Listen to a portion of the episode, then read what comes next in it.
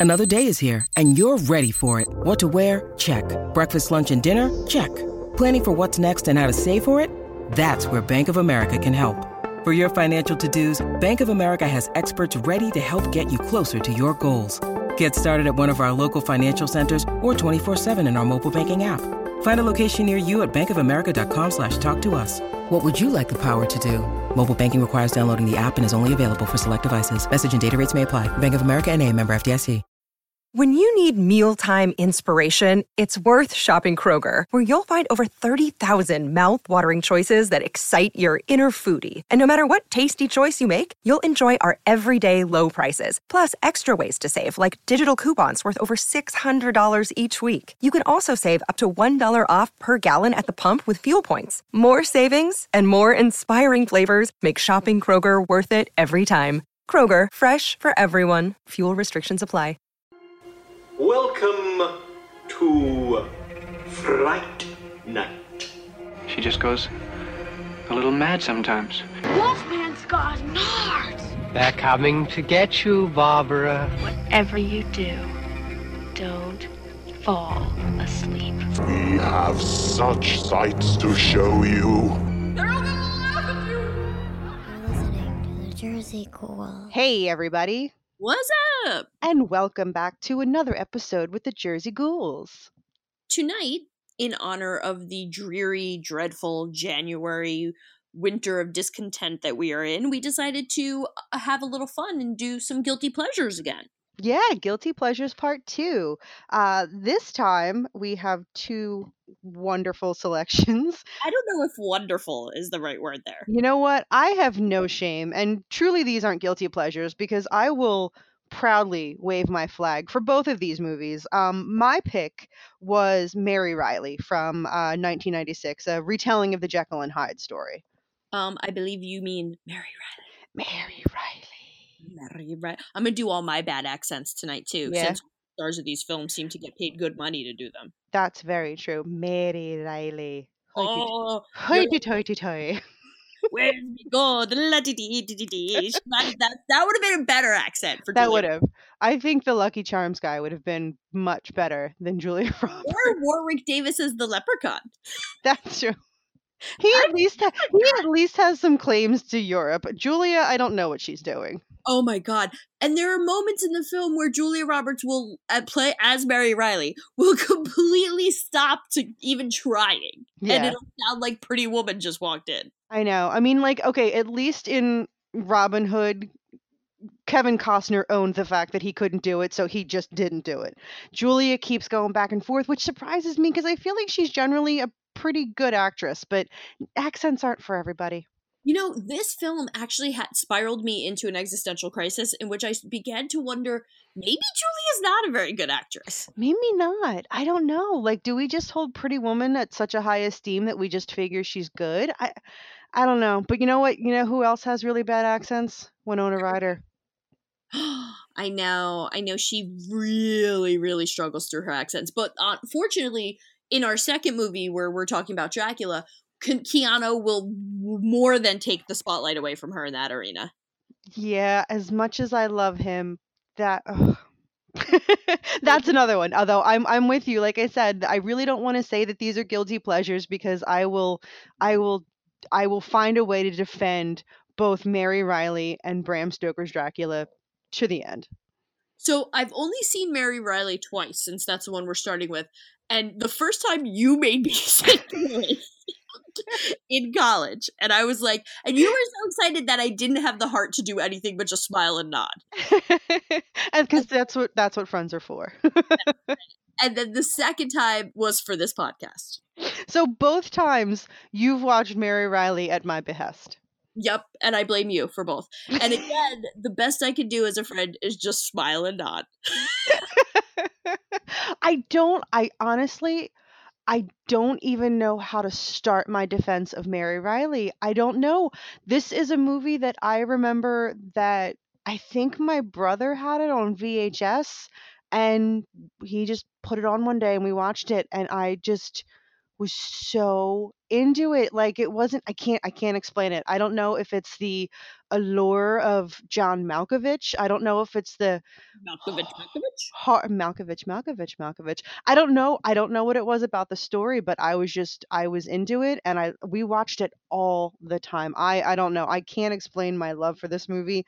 I just I got it. I got it, and I try to spread the love. But mostly, yeah, I'm I'm met with um you know like the empty smiles and like people kind of just like pat me on the head. Yeah, yeah. So, so this film was actually directed by Stephen Frears, who did a shit ton of really good movies. He did High Fidelity, Dangerous Liaisons, The Queen. He's like won Oscars. Um, it's like this movie had all of the ingredients for a good movie. It had Malkovich, it had Julia Roberts, both big names and well-respected actors. It had an awesome director at the helm. Yet somehow this movie like totally missed the mark, if you ask me.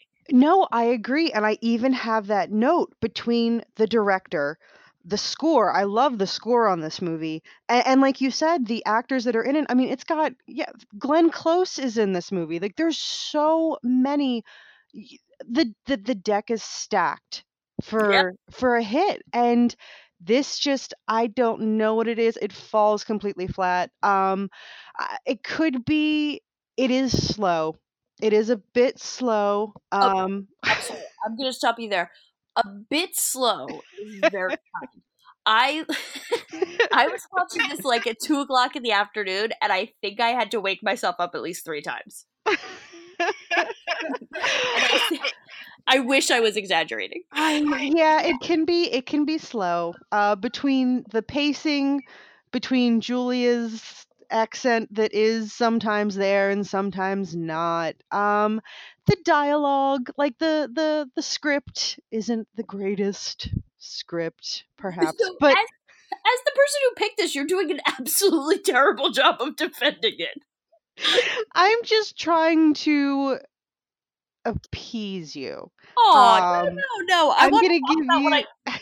Go ahead. I'm sorry. No, I was just I I don't I don't know. Like I said, I can't explain my love. I don't know why I love this movie the way that I do. I don't because I see all these flaws. I do know that the script is lacking. I do know that it can be slow.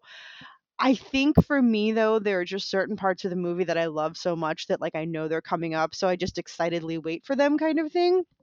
I don't know. I have I why why is the sky blue? Why why do birds suddenly appear every time that you are near? I don't know. I can't explain. Well, I will say uh, there are some points where I was I really enjoyed this movie, and there's a lot there's a lot to unpack here. So let's just dive right in. So, would you want to give a quick quick synopsis? You just- Yeah. So so this story is is a retelling of the classic Jekyll and Hyde story. This time told from the point of view of a maid working in Dr. Jekyll's uh Dr. Jekyll's house.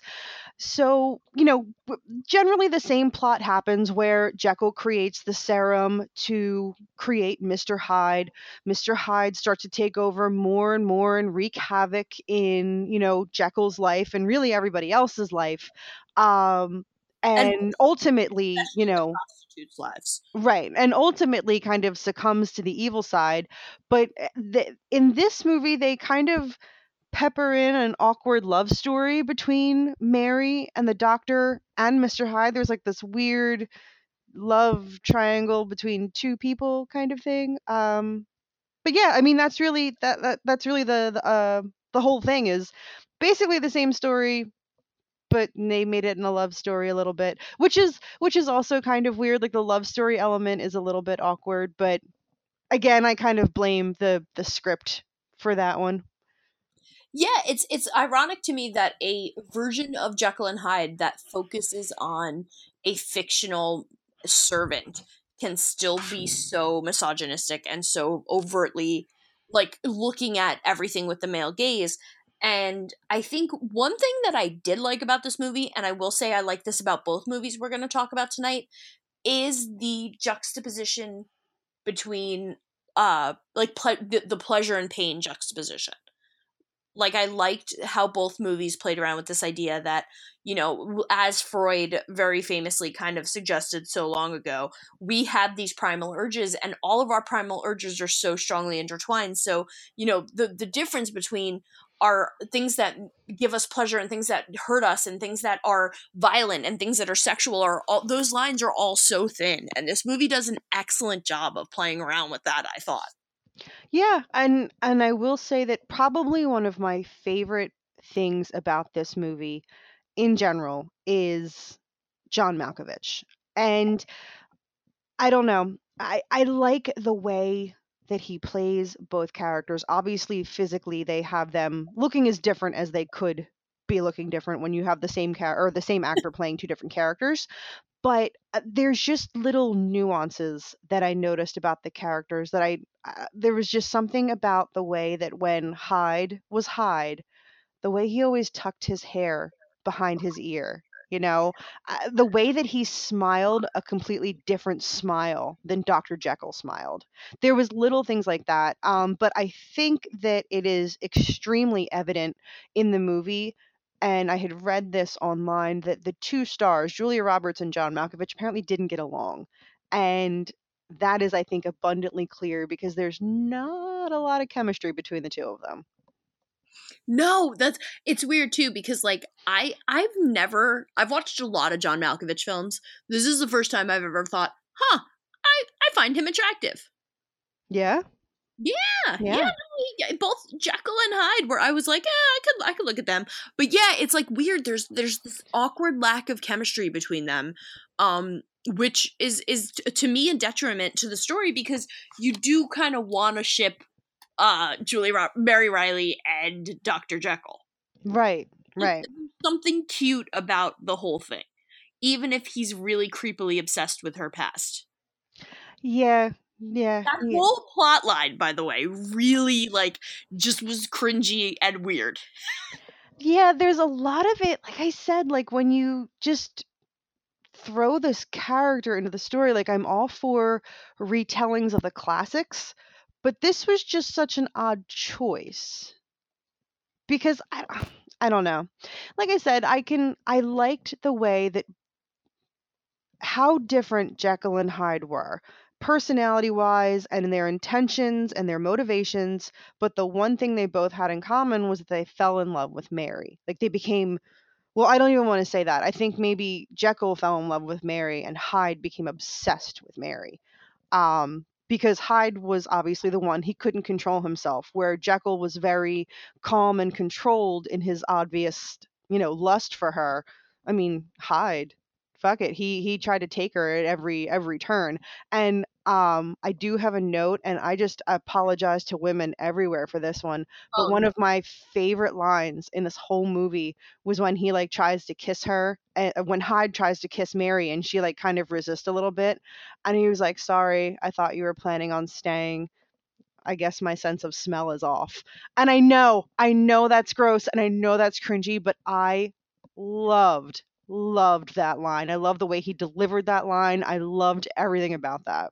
Yeah. So uh, I kind of felt like I was into the themes of duality for a bit. Like I was like, "Oh, this is this is a really cool take on the very famous Jekyll and Hyde theme, like this idea that we all have an inner an inner Hyde. You know, like we all have our we all put forth our Jekyll, much like Freud suggested, and really we all are Hyde." But then it kind of took a turn for me in that I feel like I started wondering if this film wasn't very much suggesting that uh, you know violence and aggression towards women is not somehow part of our primal being. Um i kind of spent a lot of time trying to justify the behaviors and the victimization of mary and glenn close's character and ps glenn close is a national treasure just to throw that out there She is. This is this is back to back Glenn Close movies. god i cannot get enough of her i'll watch everything you can write down to the damn dalmatians movie no, in this one, her her playing uh Mrs. Farraday. I loved her. I loved her get up. I loved her demeanor. I I loved her in this one. Yeah, she's she's it's like she's such a freaking good actress and I feel like she's definitely underappreciated for how good she is. And I feel like the character herself to me felt very empowering and I was like, "Oh, I'm digging this woman. Like she is not she is pimping out those girls and she's unapologetic about it and I really like that." hmm And meanwhile, they, they they put her through such a violent and horrific demise that it like made me really I don't know, this movie just made me feel uncomfortable. The violence against women felt very very palpably misogynistic to me in that it was like taking pleasure in torturing all these women, including Mary, who had been like a, a victim of her father's abuse. And then to have the father come back and still be a total fucking creeper, like I, there was just no redeeming male. It was. It's almost like I'm more insulted for men than I am for Well, women. that was my question. Like, do you think that? I mean, do we want to give the you know writer and director enough credit to say that that was the point? Like, they went to such an extreme of hedonistic behavior in Hyde that. I mean, when he bumps into the little girl and just starts stomping on her chest, like, and then pays them uh, pays the parents off in blood money. Yeah, no, the I mean there's there's some intensity to be had there. It's just it's almost like I think what what kind of works and what kind of jarred me with this movie is that it's so slow that when those moments of shocking violence happened, I was like caught off guard somehow. Like I felt like I was watching Downton Abbey until all of a sudden somebody brains are getting That would be a really good episode of Downton Abbey. That's what I said that that show always needed was some or decapitation. right a sweet could yeah right exactly let me rewrite downton and abbey. Um, i liked the gothic feel too. I thought they did a good job. I i one of my funny notes is that man i wish i had servants because boy what i wouldn't give to have somebody who like scrubbed my floors and like i don't know. Them's were the days huh? I guess rich people still have servants. I don't know how that works but I think so. I mean, as much as I would love to have someone bring me breakfast in bed every day, you right. do have to go to the bathroom in a pot. Mm, You know, yeah, like I'm i don't have to empty the pot the servant does true, but I don't know. I don't know that I could live in a world where you're just walking down the street and someone's emptying that chamber pot right out the window. Like, oh, the scene when when they go to the uh when they go to the meat market and Hyde is super excited because he's like, "Oh yeah, we're gonna go to the hospital. They share the same alley. Like everybody dumps the same Oh god, junk." yeah, I barfed. Although I was like, man, you could get such good like free cadavers and stuff. Like, what a bargain. um, because I act like I have anything to do with a cadaver. I know. I'm like, what are we doing? Nothing at all. We're just gonna dress him up, put him out for every holiday. You know, we'll, we'll put a little a little green bowler on his hat for for St. Patrick's Day. Yeah. And then he could do a bad accent. Like he would probably do a better cadaver dressed as an Irishman would do a better accent than Julia did in this movie. That's very true. That's very true. Um. So my favorite part of the whole movie, I'm ready. I like LOL'd. Wait, is this like a for real favorite part or a sarcastic favorite No, part? for real, for real. Okay, I'm excited. Go ahead. they found the drawings in the books with the penises drawn on. yeah. Because I was like, what a better like little kid primal thing to do than draw penises on something. Yeah. It made me really happy. It made me like Hyde a whole lot. I, d- I like Hyde. I know that he's the villain, but you know me and my villains. I like, you know what? I just think I love, I just love the way it's done. You know, like eh, they don't even have the same accent. Hyde has an American accent. You know, like I said, they they make him look different as much as they can with the longer dark hair. His smile is different. They give him an American accent. His mannerisms are different. He's just I love the way too that every time and it happened more than once in the film, every time he came up behind Mary and put like an arm around her, he never put his arm around her waist. He always put his arm around her and grabbed her boobs. Oh my god, yeah, he was so grabby, and and uh, everybody was grab. I felt like everybody in this movie was grabbing Julia Roberts' boobs. I don't know. I don't know why it fe- literally felt like everybody was touching her, and I hated, hated, hated the other servants. oh, really? Yeah. They really annoyed me. Like you're a bunch of shitheads. Like you should have each other's backs, not be like looking to dog each other out every two seconds. D- did you know that Tim Burton actually wanted this movie? I did. I saw that he did, and it kind of makes me giggle that he went with uh Ed. He went with Ed Wood. He had the opportunity to direct this movie, and he went. My favorite. he uh yeah he directed Ed Wood instead of this movie, which really I don't know. I don't know. See, here's the thing too. Malkovich wasn't the first choice. Uh, Daniel Day Lewis was one of the first choices that the director had to play Jekyll and Hyde, and I don't believe that Julia Roberts was the first choice either. Um, but could you imagine this movie directed by Tim Burton, starring Winona Ryder? Because that's what would have happened you know what and I, I could and I, I would imagine it would be a better film although what i would say is that her accent would also suck yeah we have more than proven I can't I can't defend my love for this movie. I can criticize this movie and like I'll criticize it and I'll let you criticize it, but if somebody else wants to chime in like on the Facebook page and be like, "Yeah, this movie's terrible." I will fight them. I will find them and I will fight them like physically. That's fair. And you know what? I kind of feel a little sex, a little violence, a little Glenn Close. Never a bad thing for my life. I have watched way, way worse movies. yeah.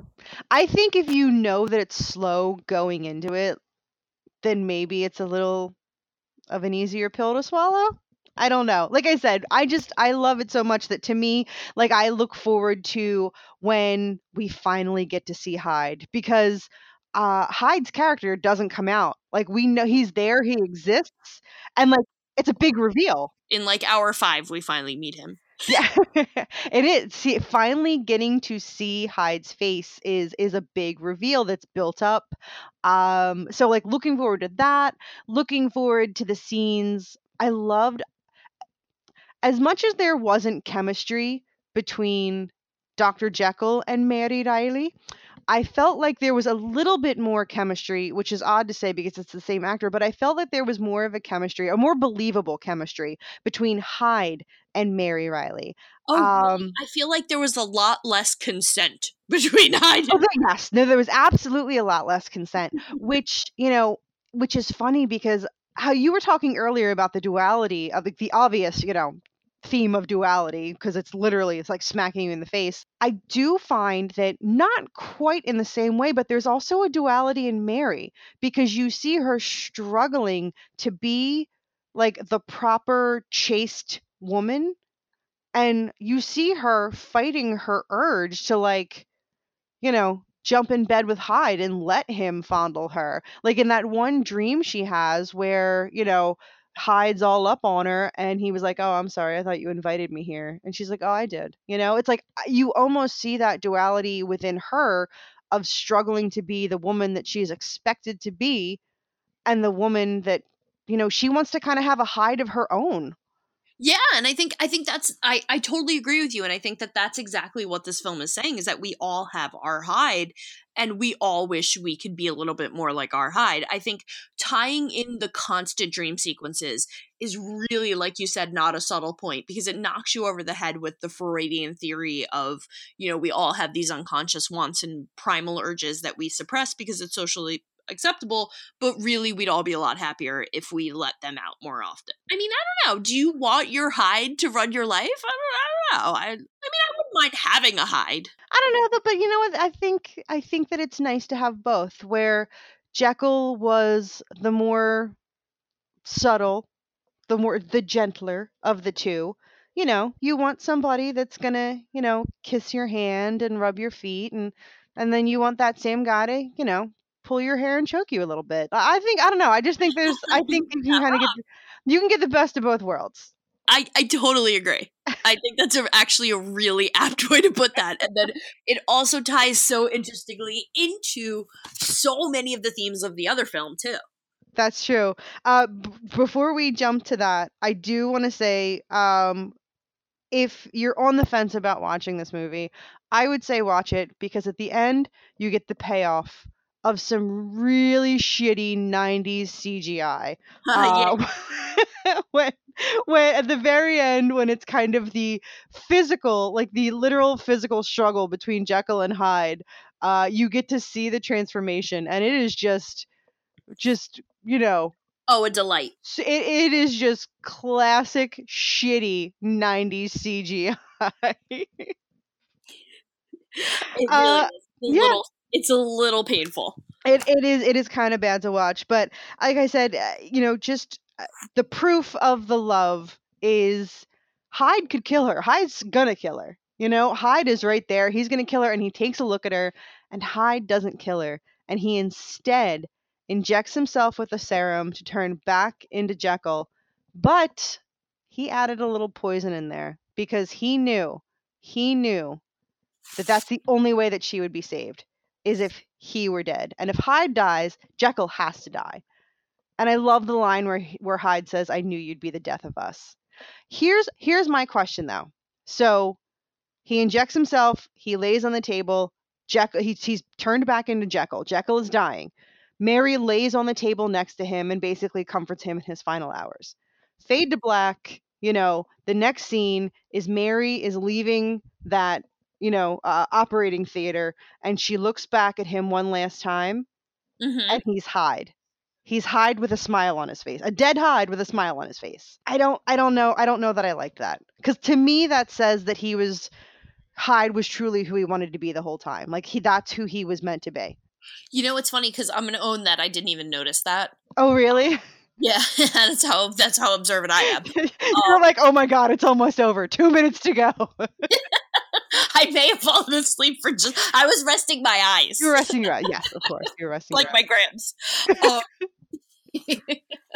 no, I I didn't notice that. That's really funny. I just assumed it was him. I think yeah, and I and I think I can live with that theory. Oh yeah.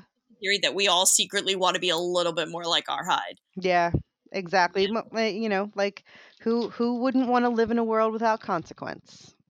Yeah, yeah, and and fulfill like all of our primal urges all the time unapologetically. Yeah. I just wish, uh, for some reason, every time characters have primal urges, it seems to include violence against women, and that makes me very sad. Yeah, we could maybe tone that down a little bit. Oh my god! In both of these films, we Could- could take it down about twelve notches. Yeah, although you know what? When that little horde of vampire women have Keanu kind of in bed, Oh yeah, they turn the tables a little bit. That's a little. That will turn the tables a little bit. yeah. No, it's funny. I can't wait to talk about that because I have a really good note about it. But All right. anything else before we jump on any? No, no. Let's dive right in. Why don't you take us through uh, Bram Stoker's Dracula? Okay, welcome to Transylvania. That's my accent. That's my jacket. Thank you. Move over, Gary Oldman. I'm coming. So, in 1992, much to the chagrin of most of Hollywood, Francis Ford Coppola releases his version of Bram Stoker's Dracula. And the backstory here is fascinating because apparently Winona Ryder walked up to him and she's like, Wow, man, like, we should do Dracula. Look at this great script I found. Because he she was afraid that he was pissed off because she turned down the, a role in Godfather Part 3 which I believe would be the same role that would go to his his daughter. Uh, yeah, Sophie. Sophia. Yeah. So ironically, we have Winona Ryder to thank for this film. Uh, to thank for this film. So I guess because she's the one who brought it to his attention, that's how she gets the role of Mina. Fun fact. So I chose this as my guilty pleasure for two reasons. Number one, I thought it fit perfectly with Mary Reilly in its uh, exploration of the duality of pleasure and pain, but I and and like kind of being erotic, but not really. And then I also felt like d- this was one of those movies where in 1992 I had no business as an 11 year old watching something this graphically sexual. and I just remember being like, ooh, me likey. Like I didn't really know what was going on, but I knew I was like into it, which probably speaks volumes about my psychological well being. Yeah, that this is one of those movies where I probably watched it before, you know, I don't know, I don't remember when the first time I saw this movie, uh, but I'm assuming it was at a way too young of an age where I watched it and in a couple scenes I was kind of like, should I be watching this? Cuz I'm pretty sure those are boobs. I probably should close my eyes at this point. So the first thing I definitely want to jump into, so you know, Dracula, right? Everybody knows the story. Yeah, I don't think yeah, no need to synopsis. vampires, blah blah blah, love of his life, blah blah blah, Dracula. But Dracula. Dra- Dracula. Okay, so first and foremost, let's just get the elephant out of the room. Okay. God fucking damn it, Keanu Reeves. I know, I. You sweet, sweet, pretty boy. you are What, what are you doing? so wait, so funny story.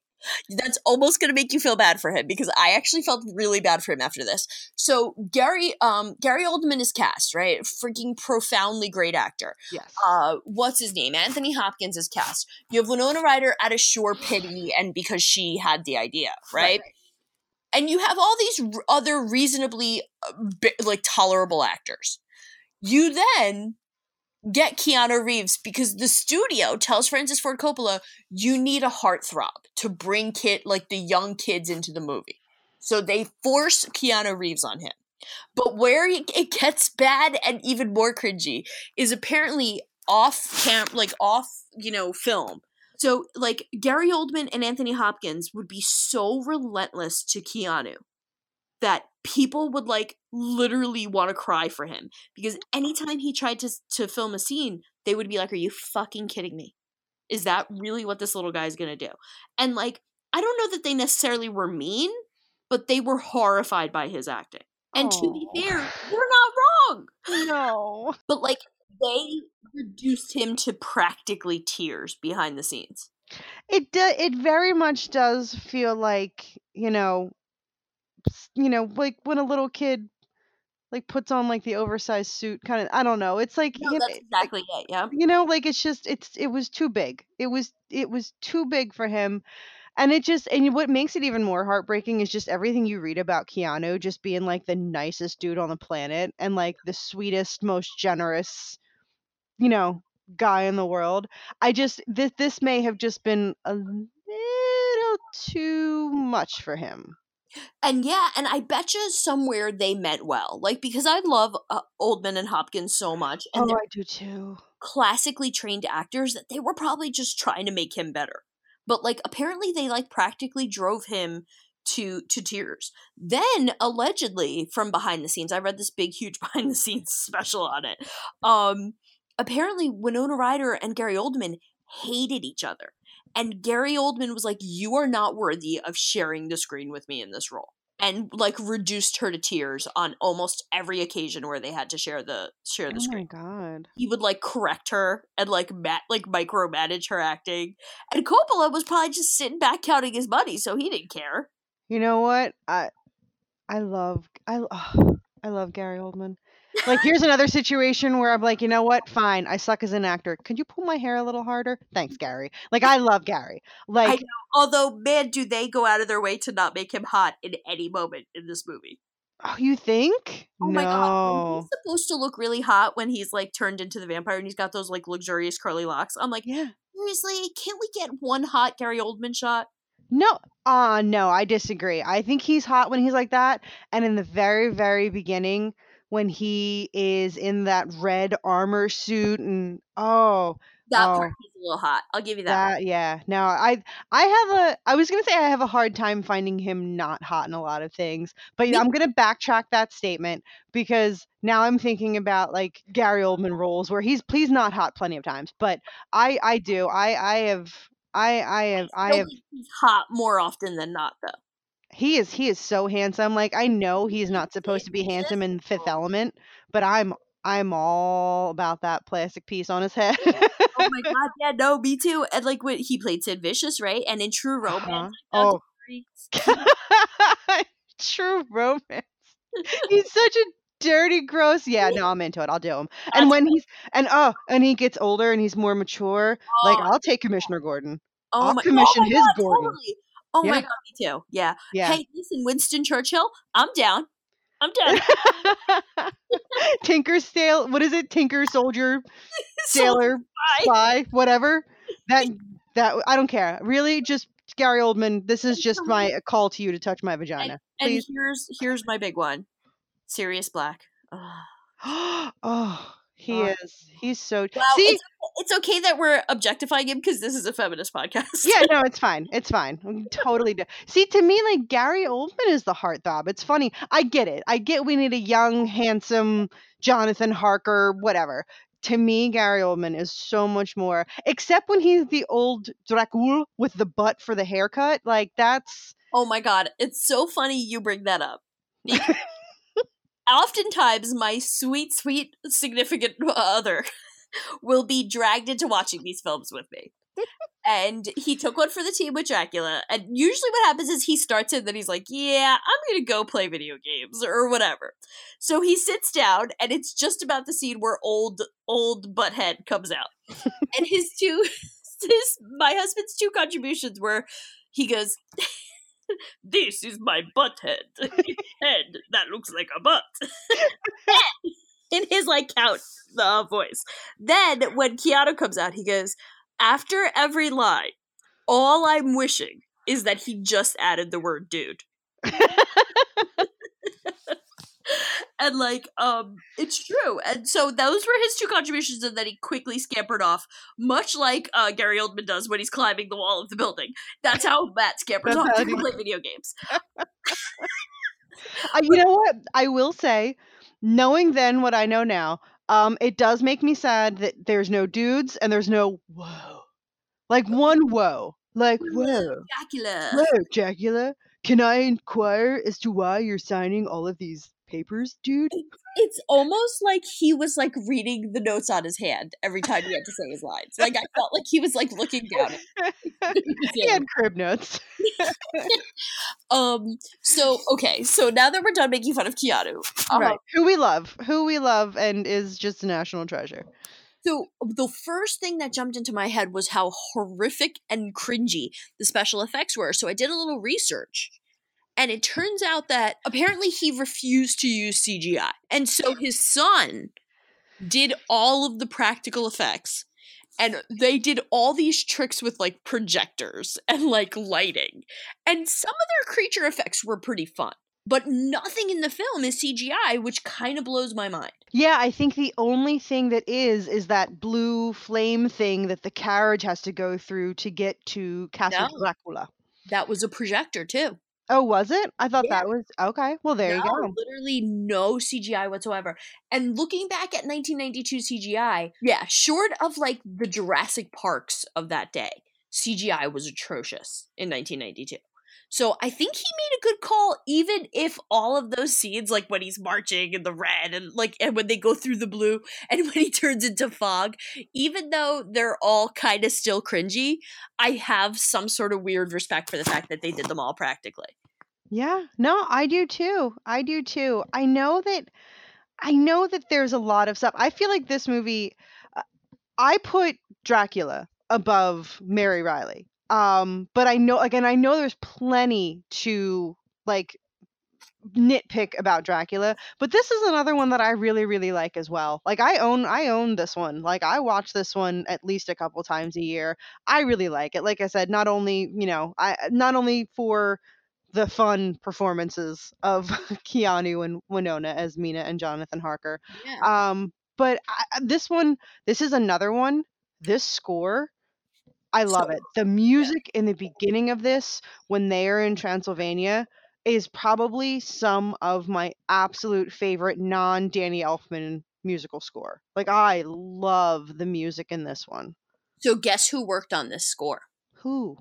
Annie Lennox. Really? Yeah, she There is. Go, go ahead, girl. She was the co-writer and uh, composer of the score for Bram Stoker's Dracula. Yeah, I love me some Annie Lennox too. Yeah, that's really cool. I did not. I learned something new today. Now we know.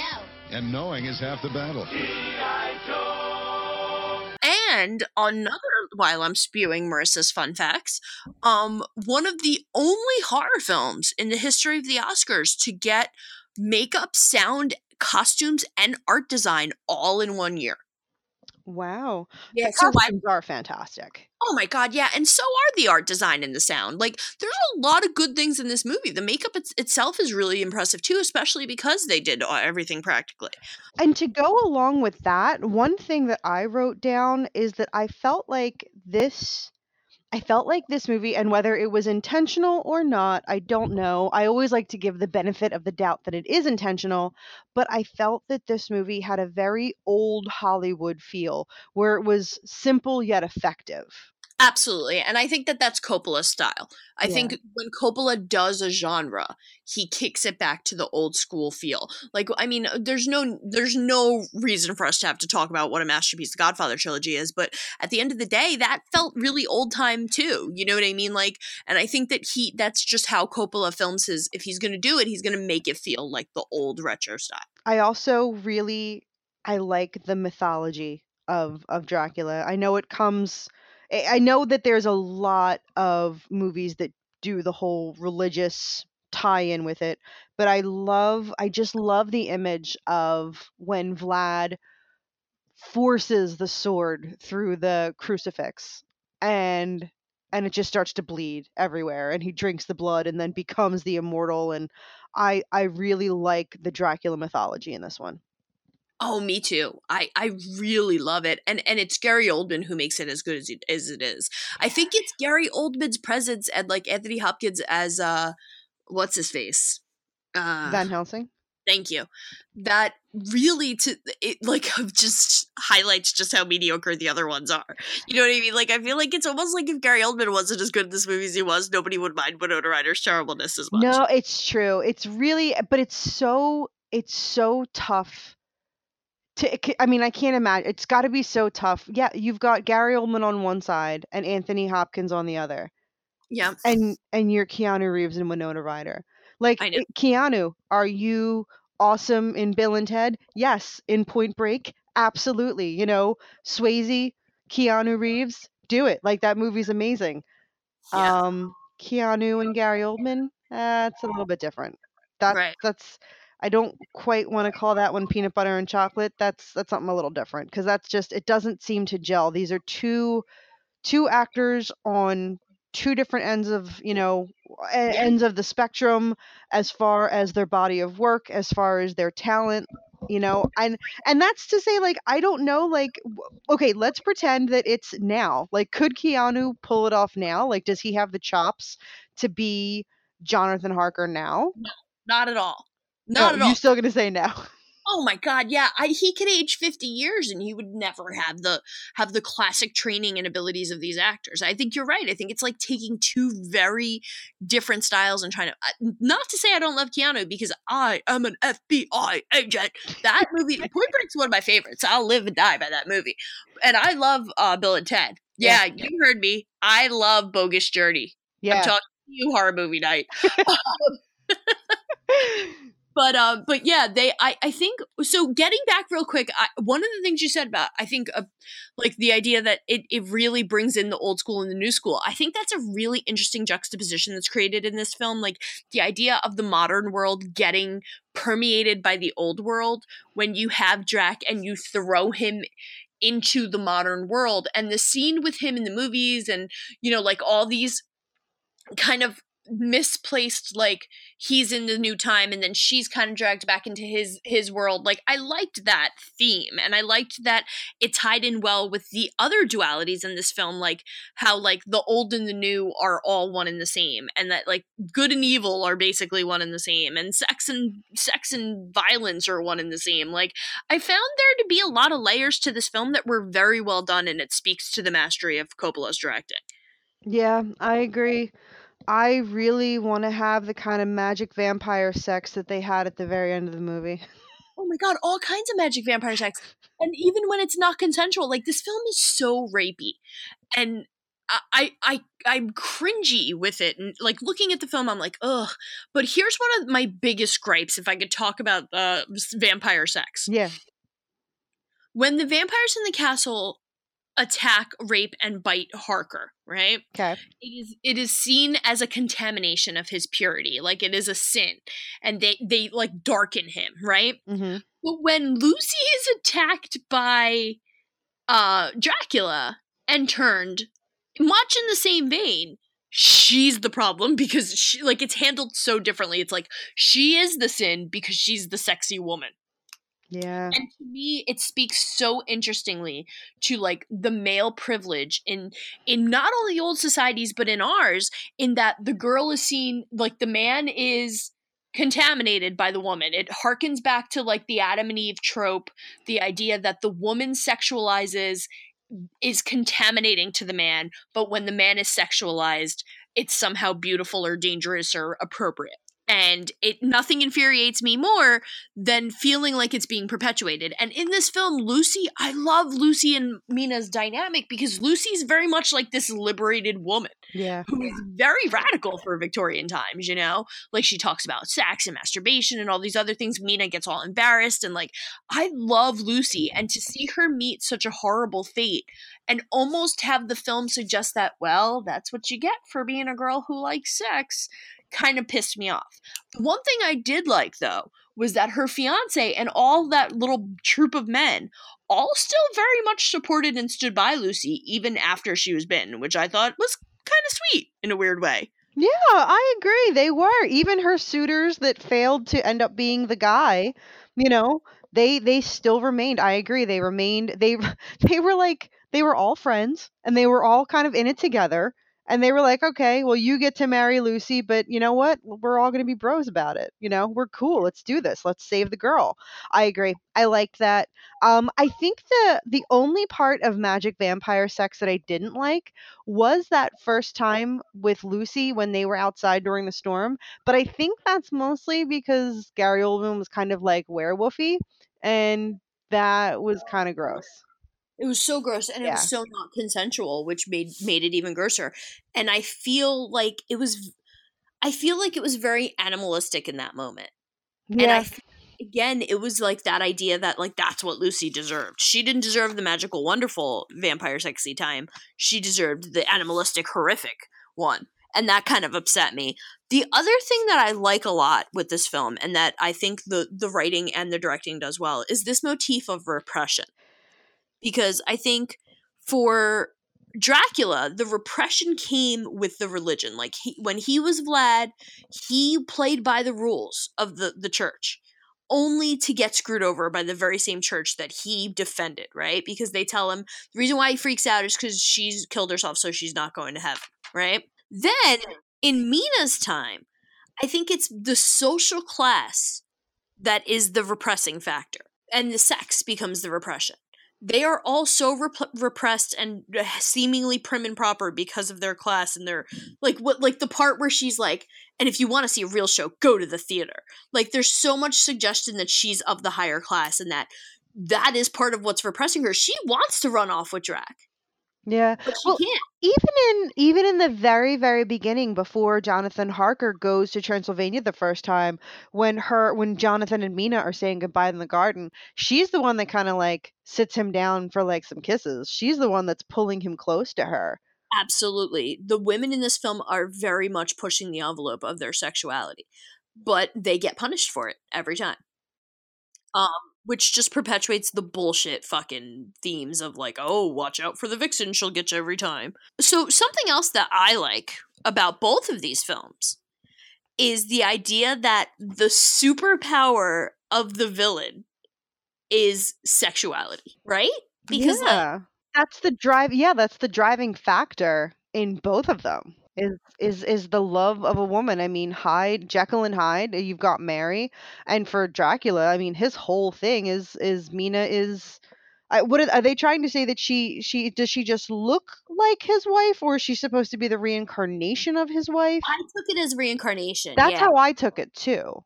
But I think that it, we take it that way because it, it makes it all somehow more romantic and more like a like possible. That's you fine. know, like at the end, I truly do like my heart is tethered to their relationship in a weird way. I did like the dynamic toward I guess it was toward the end because in the beginning when Mina was, you know, putting Vlad off, you know, more and more, but in the end, when she started to accept him and when they had their magic vampire sex, and then when he turned her and, you know, he had gotten hurt and he's like running off to the castle and she's trying to protect him from from Harker and the men, where she like stands in between them and and Dracula. I really liked that part. She's like, that was she's like had a total stand by your man part right there. Like she was all in to save or not to save but to protect Dracula. And I really did like that part. You know, all bad acting aside, I guess because she really wasn't speaking. That's it was Oh, that's funny. See, that part really I'm sorry to like be like, well, in my but like I, I f- that part made me mad because I felt like she lost all of the like she lost her um she lost like I guess the control over her own life. Oh no, see, yeah, I don't agree with that. I feel like that's that's when she's able to break the the stigma of mm-hmm. being, you know, like the the seen and not heard kind of woman. Like she stands up to a mm-hmm. group of men. She oh, stands up to protect him. And yeah, I kind of feel like the opposite in that. That's how I took it that she, you know, I don't care what my station in life is. Like I'm in love with him. I love him and I will protect him and I, a mere woman, will stand up to, you know, five men pointing weapons at me. Like don't hurt him. Like no, don't hurt him. See, I, I took it just the other way. I kind of like that. I, I think I'm gonna. I think I'm gonna go with that. I like that a lot. Actually, it's it's a lot more empowering for the character of Mina than my interpretation, which was like, now you've lost all control over your own uh, ability to you know be yourself. Like because the question I'm left with is like, does she want to go home to Jonathan after all that? Probably not. I don't know because it's one of those things where I just like I in my in my like perfect world like I wanted to see like her and Dracula just kind of you know, go off into the sunset. Which, like, in a way, they do. Like it show. Like I think it definitely suggests the fact that he's now reunited with her in heaven or hell or whatever. Right. Um, I found it interesting too that both the monster in this film of Dracula and the monster of Hyde are both very capable of love and selflessness. That's good. I hadn't thought about that. Yeah, because they both kind of give sacrifices for the women they love. Like Dracula doesn't want to turn Mina because he he does love her, and and Hyde doesn't want to hurt Mary because he likes her. And I think that um it's funny because both of these movies end with the monster's dead and the girl is grieving. You know, which I thought like how perfectly that we just picked these random two movies, yet they fit together so so darn well. So I don't know. The other thing that this movie kind of plays with, and I'll throw this out to you, is this idea that really violence and arousal sexual arousal are one in the same and and i find that problematic No, I was just gonna say that's a situation. How how how does it go? It's like there can always be sexual arousal and violence, but it doesn't mean there's always violence and sexual arousal. Did I say that right? Is that how that kind of phrasing goes? Like you, it's it's not one of those situations where it's mutually mutually exclusive. Like you don't always have to have one to have the other, but you can have one within the other.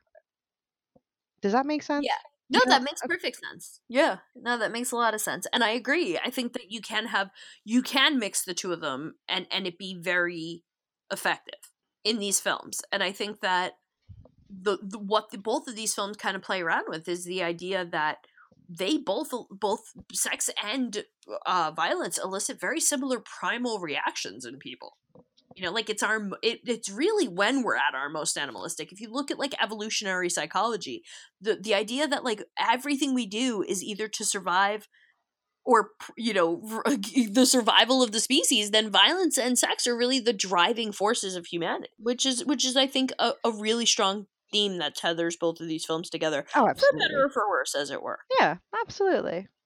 I like I said, this is a guilty pleasure for me, Dracula, because number one, I do love Coppola as a director. I think there's a lot of good things about this film if you can get past some some eh, qu- iffy things like the performances and the accents and all that. But at the end of the day, when I'm thinking Dracula movies, this is like pretty high up there for me. This is absolutely up there. There's there's a handful of Dracula or like like Nosferatu based movies that I really like, and this is this is up there with them. Yeah, I think so too. I think if you look at like, uh, you know, to me, it's like 31, you know, Bela Lugosi's Dracula sets the bar. Nosferatu's great. The Nosferatu remake is is passable. I think Christopher Lee's vamp, you know, Drac. And then right in the Hammer films. yeah, and all the Hammer even though those kind of go off. And then it's to me it's Gary Oldman. I think Gary Oldman gets to go, be right up there with like the canon of Draculas. Yeah, and I, I think we've mentioned this. boy Judah, Judas. Oh yeah, oh yeah. I mean, come on, Dracula 2000 is like you know I'm thinking neck and neck with 31 Bela Lugosi. I'm- Neck and neck. See what I did there? No, um, I wouldn't put Dracula 2000 in the top vampire movies, but I would, and I think I I've sure as fuck hope not, Jackie. I I uh, I've mentioned this before, but Shadow of the Vampire is is an amazing movie, and Willem Dafoe does an Oh, awesome Max Schreck. And hey, it's another John Malkovich movie. We hope you guys have enjoyed another round of our guilty pleasure movies uh, with Mary Reilly and Dracula. Yes, and thank you to all the children of the night for coming out for Jersey Ghouls. That's see, I can do bad You, accents. you really could. You you've got a future in Hollywood, kid. Oh my I'm god, just, I'm I just should- saying. I I could train people like Winona Ryder and Keanu-. There, you could be a dialect coach. That's your calling. You could teach Oh, Winona Ryder. Oh, the Irish. Oh, Julia, you need to do a nice Irish accent. Oh, let's see, come with me. you that was that was a couple different accents. That was a couple Oh. different mixed into one. When I tell you accents are literally the thing I'm the worst at in this world, I can't even pretend. You can do accents. I know you can. I've heard you.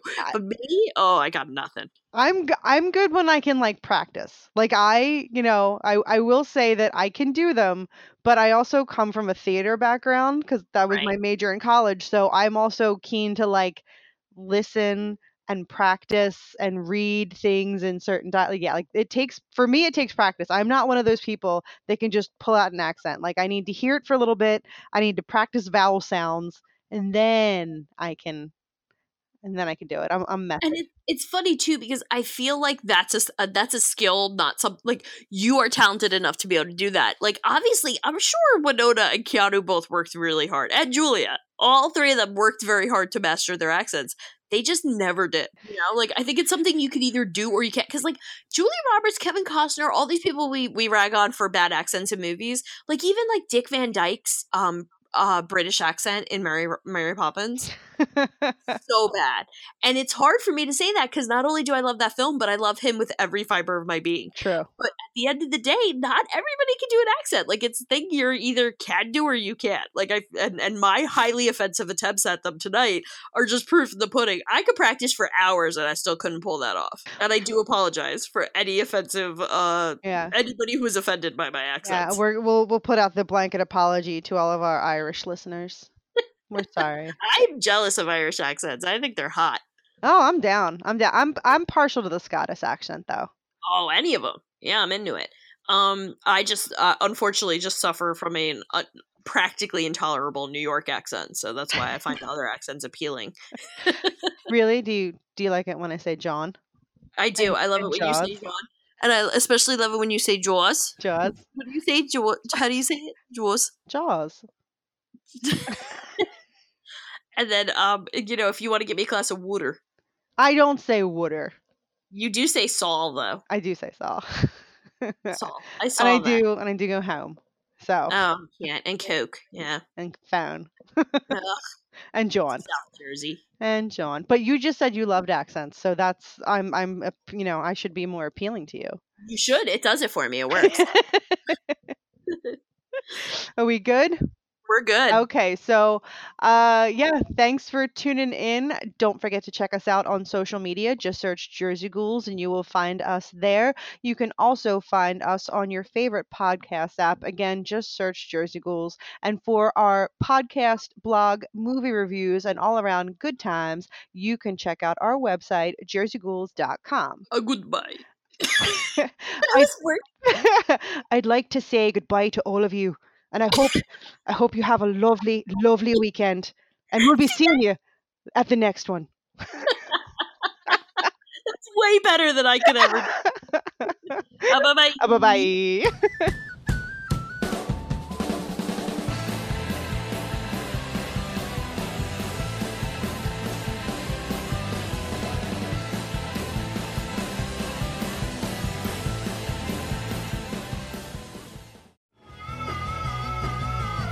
You're listening to the Geekscape Network.